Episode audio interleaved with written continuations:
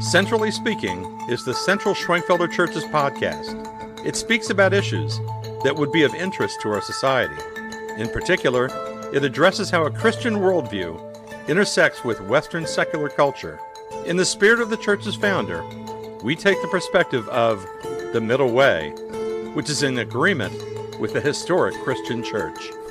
I'm Dr. Drake Williams, Minister of Mission and Theology at the Church. Our website is www.cscfamily.org. Today's topic is Christianity and Peace, rebuilding a historic connection. And we're very pleased to have Dr. Rob Arner here with us today. Rob has been most recently Associate Dean of Admissions and Financial Aid, and also Assistant Professor of Theology and Culture at Reformed Episcopal Seminary in Blue Bell, Pennsylvania. He is passionate about promoting the biblical vision of the sacredness of all human life in church and society. And to that end, he's written and also served in various capacities. He's the author of Consistently Pro Life The Ethics of Bloodshed in Ancient Christianity, published by Pickwick Press in 2010. And he's also served on the board of directors for the Consistent Life Network and has done so for over a decade.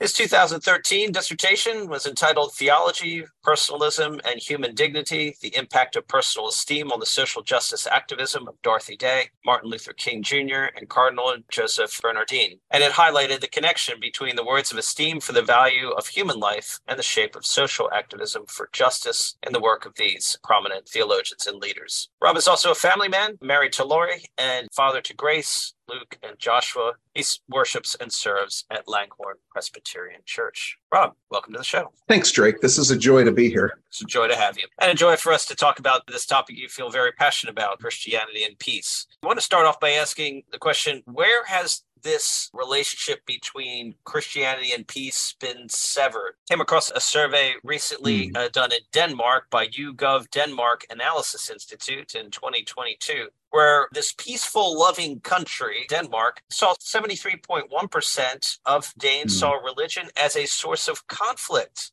while only 8% or so believe that religion leads to peace. How did this happen? Not only Denmark, but it seems like Western society, we're seeing a severing between peace and Christianity. Where did this come from in your perspective? Good question, Drake. I think for me, uh, something fundamental happened back in the fourth century that altered the relationship between Christianity and power.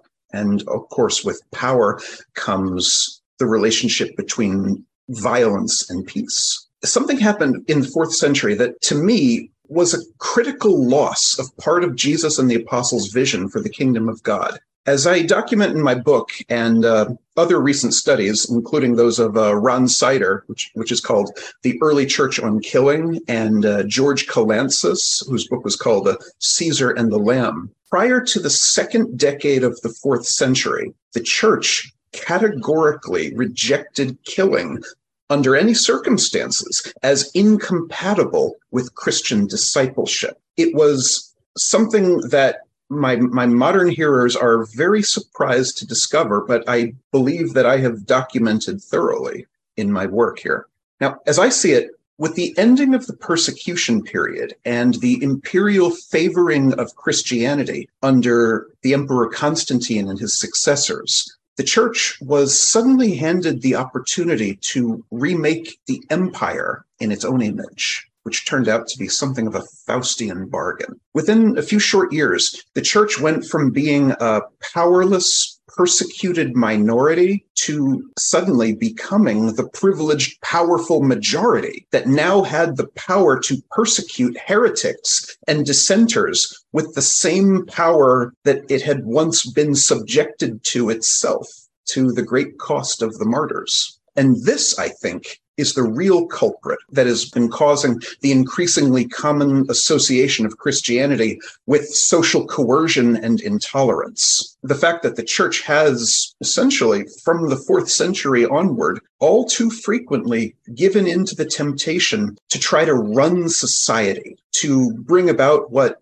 they saw as God's will through sheer political power rather than entrusting the good of society and the world into the providential hands of God. So, if I can paraphrase then, the original message, as you see it, of Christian faith in the early centuries and when shared even in modern times about peace and, and love and kindness and patience is a good thing. But when somehow power and political power gets intermixed, it confuses people. I think so, because ultimately, as Christian tradition can attest, love cannot be coerced. The kingdom of God cannot be brought about with the sword only through God's power and the means that He has directed us to do can we bring about peace, love, joy, and all those fruits of the Spirit. We've already referenced one important event in the history of the church and also world history. Uh, a number of people associate Christianity and violence from the Crusades. How has that part of Christian history emphasized violence and coercion rather than peace, at least as modern day Westerners see it? That's a that's a great question too, Drake, because the Crusades are like that ultimate gotcha boogeyman for whenever you're discussing something on the internet with a stranger what about the Crusades? They say. And yeah, what about them? The Crusades represent a ultimately a perversion even of the just war theory that the church began to adopt following the writings of St. Augustine and St. Ambrose in the fourth and fifth centuries. In the Council of Clermont in 1095, Pope Urban II kicked off the Crusades with a speech about the necessity of going to war to conquer the Holy Land for Christianity and get rid of the people that had been oppressing Christian pilgrims in that region. But he goes beyond just war reasoning in saying, which would have said that this is lamentable but necessary that we have to do this, to turning it into something of a positive good and even the will of God that they go to war. I have a selection from that speech that Pope Urban gave in 1095 that I'd like to read, if that's okay. Yeah, please. Pope Urban, he starts by laying out the causes for going to war, some of which were just. But look at the turn he makes at the end of this passage here. He says, They have occupied more and more of the lands of these Christians and have overcome them in seven battles. They have killed and captured many and have destroyed the churches and devastated the empire. If you permit them to continue thus for a while with impurity, the faithful of God will be much more widely attacked by them. On this account, I, or rather the Lord, beseech you as Christ's heralds to publish this everywhere and to persuade all people of whatever rank, foot soldiers and knights, poor and rich, to carry aid promptly to those Christians and to destroy that vile race from the lands of our friends. I say this to those who are present. It meant also for those who are absent. Moreover, Christ commands it. And now look what he does here. All who die by the way, whether by land or by sea or in battle against the pagans, shall have immediate remission of sins. This I grant them through the power of God with which I am invested. So Pope Urban went from admitting the tragic necessity of going to war, as the just war theory would say, to saying, no, this isn't just tragic and necessary. This is the will of God that we fight and kill. And not only that, Jesus will forgive the sins of all those who die in this quest. It was an absolute abandonment of much of what the Christian tradition had held to that point. It's sad. It is sad, and that's a, a, very great departure from the language of peace that's uh, woven throughout the scripture. I think of Paul uh, opening mm. up his letters and saying, Grace and peace to you. Peter doing the same thing, and yet now we have Pope Urban saying, No, it's war, and we'll forgive sins for you going to war. You know, this is very different than at least the writings of Peter, Paul, preaching of Jesus, very different from what was happening in Roman society at the mm-hmm. time, with where there was a lot of violence, and violence uh, was looked upon as a display of power. Can you compare the original Christian message of peace, mm. uh, hope, and love from Jesus, Paul, Peter, uh, John, and others with some of the things happening in the Greco-Roman world at the time? Yeah, that's that's that's one of the really sharp contrasts for anyone who has uh, studied the history of the emergence of Christianity against the the Greek and, and Roman backdrop because the Roman world in, in, which early Christianity emerged was frankly awash in bloodshed. Indeed, human life was cheap in antiquity. If you read Plato's Republic and Aristotle's Politics, for example, the way they conceived of the value of the individual was only what that individual could contribute to the well being of the state as a whole. The individual person had no inherent or intrinsic value to the Greek and Roman philosophers. It was only what that person could offer to the collective.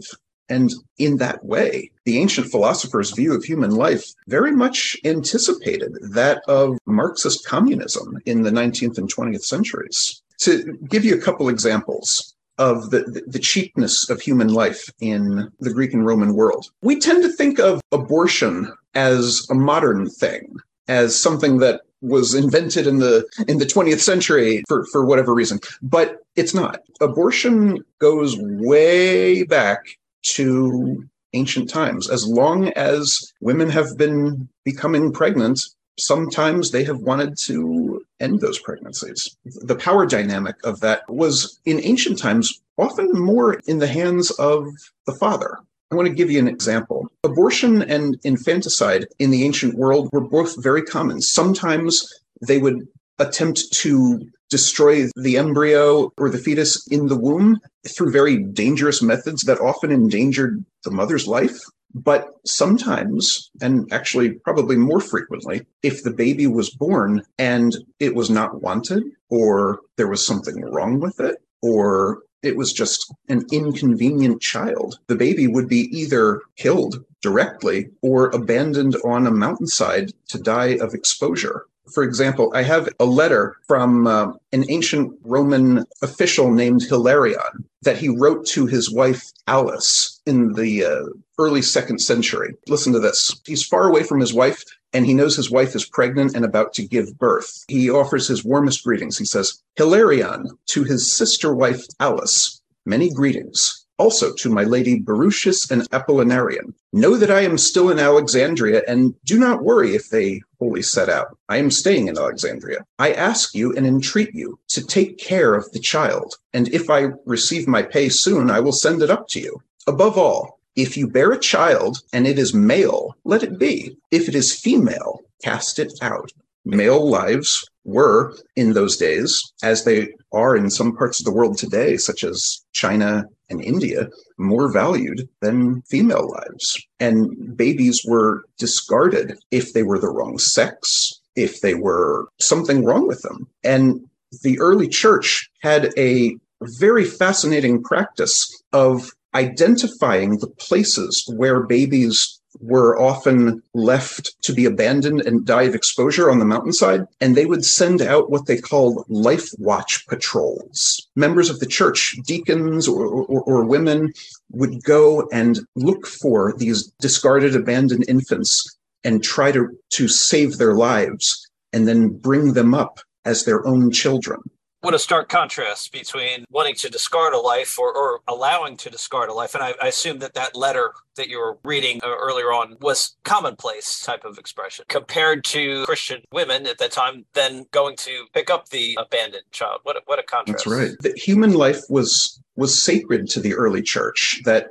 every single human being, whether the lowest person in society, a a slave, a foreigner, a woman was just as valuable as the most prestigious emperor. Every human life was of equal value in the sight of an estimation of God. And one of the biggest and most glaring conflicts in, came about in the way that the Romans had their entertainment. Whereas if we wanted to go see it, an athletic event, we might go down to, to watch the, the Phillies play baseball or the Eagles play football or, or whatever your sport of choice is. The Romans would go down to the Colosseum to watch slaves battle to the death. Bloodshed was their sport. The gladiator combats were amusement, and people cheered for these things. The lives of the slaves that were fighting in front of them were not worth anything except for their amusement.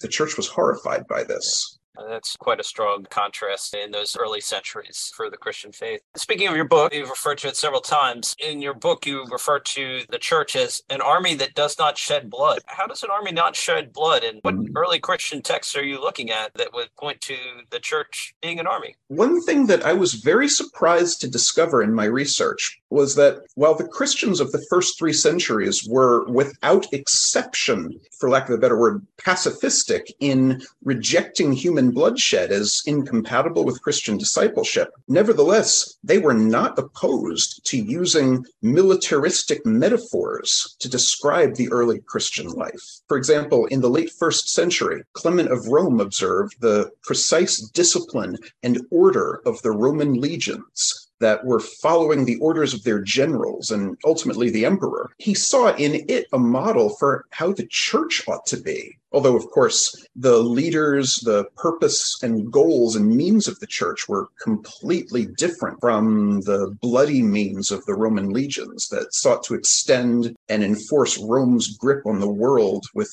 an iron fist. The church used what a scholar of the early church, Adolf von Harnack, would call militia Christi imagery, or it's Latin for the army of Christ. And they use these metaphors to describe themselves as a disciplined force following the commands of their general, Jesus Christ. But the means of this army were the precise opposite of the Roman means. The militia Christi would use the weapons of prayer, fasting, love, and charity, the works of mercy as the means of their combat. Their enemies were not human enemies, like how Paul points out in Second Corinthians. Their enemies were not flesh and blood or other human beings, but their enemies were the powers and principalities that hold this world in their thrall, the devil and the demonic forces and a warfare it was they thought of it. So the so, same type of command and discipline but just not using swords and spears. That's right that's right. That precise phrase the army that sheds no blood comes from clement of alexandria in his writing the uh, exhortation to the greeks written in the second century. So this is an example of the militia christi imagery i was talking about. Clement writes but when the shrilling trumpet blows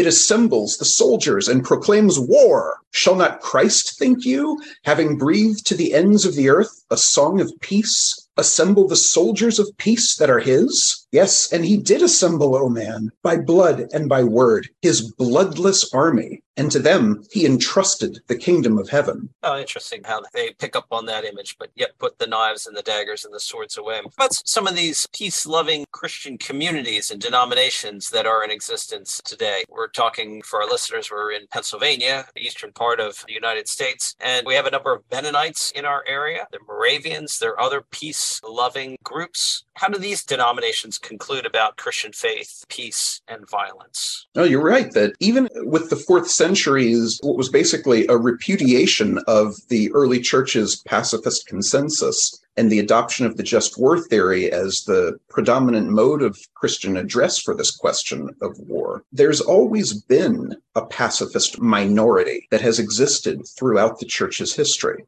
Of course, we have Quakers and those churches such as the Mennonites that derive their origins from the Radical Reformation. But even before that, pacifism was and indeed still is the rule for monastic orders such as the Benedictines that sought to live out a pure Christian discipleship in community. Another example was St. Francis of Assisi, and the Franciscan tradition is another one that has long been avowedly nonviolent. Even today, although official Roman Catholic doctrine upholds the just war theory as tragic necessity in a fallen world, there are still a great many Catholics, such as Dorothy Day and the Catholic worker movement, who adhere to the moral stance of the first generation of Christians on this issue. I would just point out that it's been even since the the adoption of just war theory by the church in the 4th century, it's pacifism has long been a minority trajectory that has never completely disappeared or gone away even from those earliest days. It seems that those who are associating Christianity with violence are at least forgetting a, a large section of the Christian tradition that still is pacifist and peace seeking. I would argue that those churches that still hold to this stance are serving as a prophetic minority, calling the rest of the church back to its first love. In your book, you write about patience as a forgotten Christian virtue. Mm. Patience isn't uh, something that we like that much in modern society, but forgotten as a virtue. Where do we see this in the Bible where patience is a virtue? That's a really important one, Drake. Thank you for asking that one. Patience in popular understanding just means not getting anxious when when we have to wait too long. For the early church, uh, patience meant a lot more than that. It meant not taking things into your own hands, but fully trusting in God, that God would be doing things in his own time, in his own way, and not trying to seize upon and force history or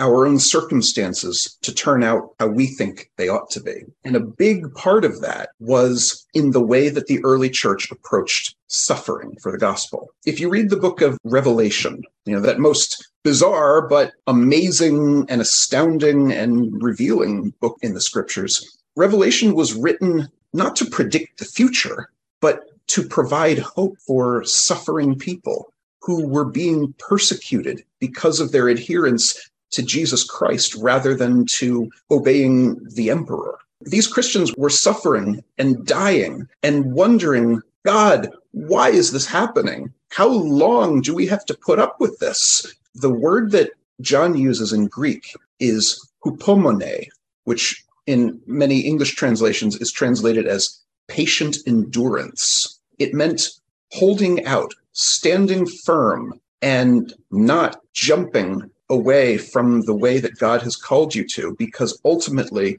all of this is still under God's control and he is making it turn out for your good, just as he did through the human evil of the crucifixion of Jesus that turned out to be the redemption of the entire world. Patience then meant something like waiting on the Lord. Another place we see this in scripture is one of the most remarkable verses, but I think one of the most underappreciated moral verses of the New Testament is Romans 12 19, that says in the NIV, Do not take revenge, my dear friends, but leave room for God's wrath. For it is written, It is mine to avenge. I will repay, says the Lord. One thing that a lot of people don't realize is that this is the only place in the entire Bible that Christians are called explicitly not to imitate the character of God. Think about like in Sermon on the Mount, be holy, be perfect as your heavenly Father is perfect, or from the Old Testament, be holy as I am holy. We're called to grow more and more in our holiness and our godlike character in everything except for this one thing vengeance. It is the one prerogative that God reserves for himself alone. And we usurp God's prerogative and actually commit idolatry when we exercise it ourselves. Well, that's an interesting point. Letting God be God to take care of social injustices rather than taking it into our own hands. But patience is a difficult thing to developing in a mm. modern society. Do you have any tips for us on increasing yeah. our patience? I look to um, Martin Luther King on this. He was one of the subjects of my dissertation. One of his most famous sayings that he repeated a lot in his speeches and sermons was The arc of the universe is long, but it bends toward justice. That doesn't mean that history is inevitably moving in the right direction. He was a Christian preacher, and he had this profound faith in the justice of God at work, even through the long, dark nights of injustice that he was experiencing. And he knew that by working for truth and justice and peace in the world, only through peaceful means and not through violent means could a peaceful world be achieved. And patience meant joining with God in that cause, but not trying to force it faster through what could be self destructive means. Oh, and he was such an example of working for reconciliation and peace in, in modern society. I appreciated all of the insight you've given on violence and peace and patience. Just one last question as we close out this podcast. Are there some ways for us as listeners to work to increase the connection between peace and Christianity in a modern society that is so confused? That was one of the reasons that I that I wrote my book. I thought that the moral clarity on issues of violence and peace that the early church showed, if it were recovered in our modern times, could be a profound way forward through this time of polarizing culture wars that we are experiencing now, where we don't even trust our neighbors anymore. whatever political party they happen to be a part of. When we remember that the Lord said, Blessed are the peacemakers, for they will be called the children of God.